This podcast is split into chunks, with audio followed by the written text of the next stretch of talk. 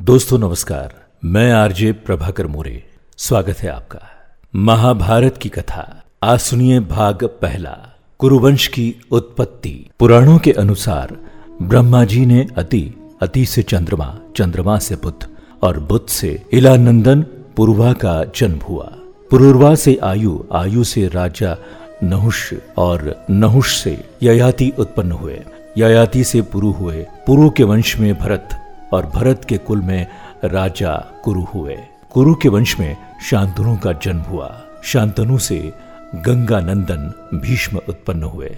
उनके दो छोटे भाई और थे, चित्रांगद और विचित्र वीर्य ये शांतनु से सतवती के गर्भ से उत्पन्न हुए थे।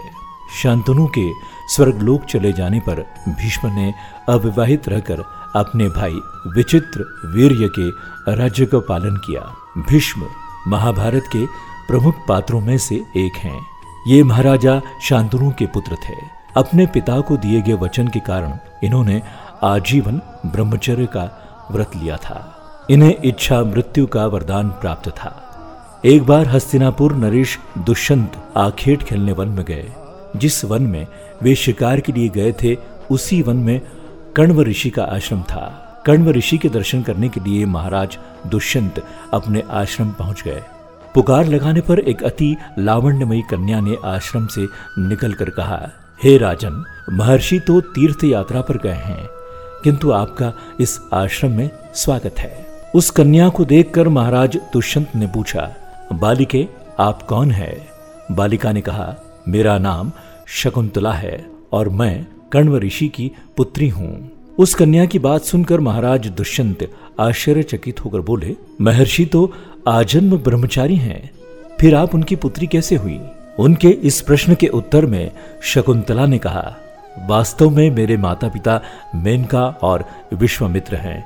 मेरी माता ने मेरे जन्म होते ही मुझे वन में छोड़ दिया था, जहाँ पर शकुंत नामक पक्षी ने मेरी रक्षा की। इसीलिए मेरा नाम शकुंतला पड़ा।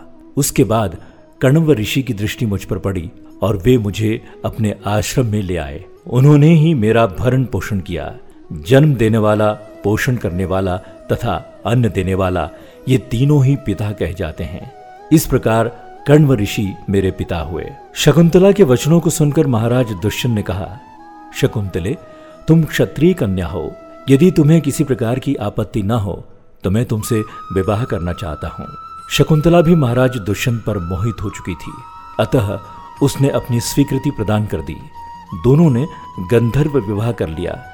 कुछ काल महाराज दुष्यंत ने शकुंतला के साथ विहार करते हुए वन में ही व्यतीत किए। फिर एक दिन वे शकुंतला से बोले, प्रियतमे, मुझे अब अपना राजकार्य देखने के लिए हस्तिनापुर प्रस्थान करना होगा। महर्षि कण्व के तीर्थ यात्रा से लौट आने पर मैं तुम्हें यहाँ से विदा कराकर अपने राजभवन में ले जाऊँगा। इतना कहकर महाराज ने शकुंतला को अपने प्रेम के प्रतीक के रूप में अपनी स्वर्ण मुद्रिका दी और हस्तिनापुर चले गए। एक दिन उनके आश्रम में दुर्वासा ऋषि पधारे। महाराज दुष्यंत के विरह में लीन होने के कारण शकुंतला को उनके आगमन का ज्ञान भी नहीं हुआ और उसने दुर्वासा ऋषि का यथोचित स्वागत सत्कार नहीं किया। दुर्वासा ऋषि ने इसे अपना अपमान समझा और क्रोधित होकर बोले, बालिके, मैं तुझे श्राप देता हूँ कि जिस किसी ने ध्यान में लीन होकर तूने मेरा निरादर किया है, वो तुझे भूल जाएगा। दुर्वासा ऋषि के श्राप को सुनकर शकुंतला का ध्यान टूटा और वो उनके चरणों में गिरकर क्षमा प्रार्थना करने लगी। शकुंतला के क्षमा प्रार्थना से द्रवित होकर दुर्वासा ऋषि ने कहा अच्छा यदि तेरे पास उसका कोई प्रेम चिन्ह होगा तो उस चिन्ह को देख उसे तेरी स्मृति हो जाएगी। महाराज दुष्यंत से विवाह से शकुंतला गर्भवती हो गई थी। कुछ काल पश्चात कण्व ऋषि तीर्थ यात्रा से लौटे, तब शकुंतला ने उन्हें महाराज दुष्यंत के साथ अपने गंधर्व विवाह के विषय में बताया। ईश्वर महर्षि कण्व ने कहा, पुत्री, विवाहित कन्या का पिता के घर में रहना उचित नहीं है। अब तेरे पति का घर ही तेरा घर है। इतना कहकर महर्षि ने शकुंतला को अपने शिष्यों के साथ हस्तिनापुर भिजवा दिया।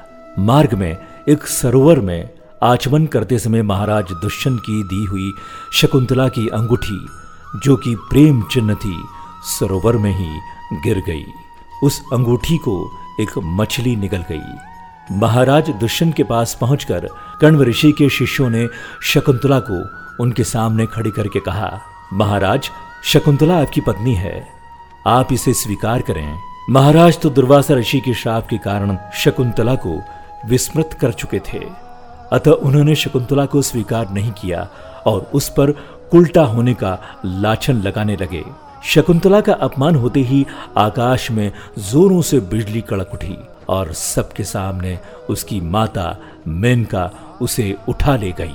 जिस मछली ने शकुंतला की अंगूठी को निगल लिया था, एक दिन वो एक मछुहारे के जाल में आ फंसी। जब मछुहारे ने उसे काटा तो उसके पेट अंगूठी निकली। मछुहारे ने उस अंगूठी को महाराज दुष्यंत के पास भेंट के रूप में दे दिया।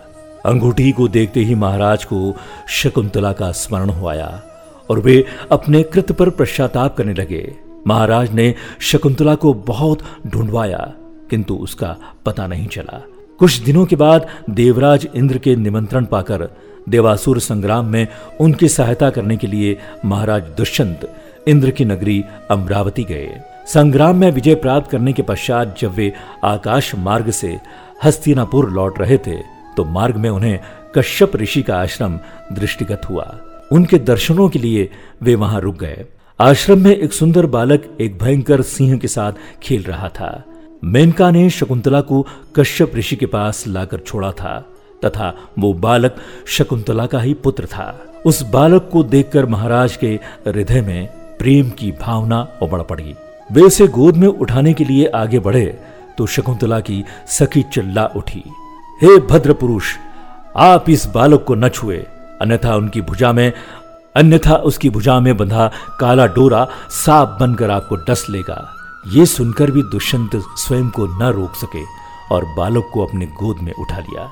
अब सखी ने आश्चर्य से देखा कि बालक की भुजा में बंधा काला गंडा पृथ्वी पर गिर गया है। सखी को ज्ञात था कि बालक को जब कभी भी उसका पिता अपनी गोद में लेगा, वो काला डोरा पृथ्वी पर गिर जाएगा। सखी ने प्रसन्न होकर समस्त वृत्तांत शकुंतला को सुनाया। शकुंतला महाराज दुष्यंत के पास आई। महाराज ने शकुंतला को पहचान दिया। उन्होंने अपने कृत्य के लिए शकुंतला से क्षमा प्रार्थना की और कश्यप ऋषि की आज्ञा लेकर उसे अपने पुत्र सहित अपने साथ हस्तिनापुर ले आए। महाराज दुष्यंत और शकुंतला के उस पुत्र का नाम भरत था। बाद में वे भरत, महान प्रतापी सम्राट बने और उन्हीं के नाम पर हमारे देश का नाम भारत वर्ष हुआ।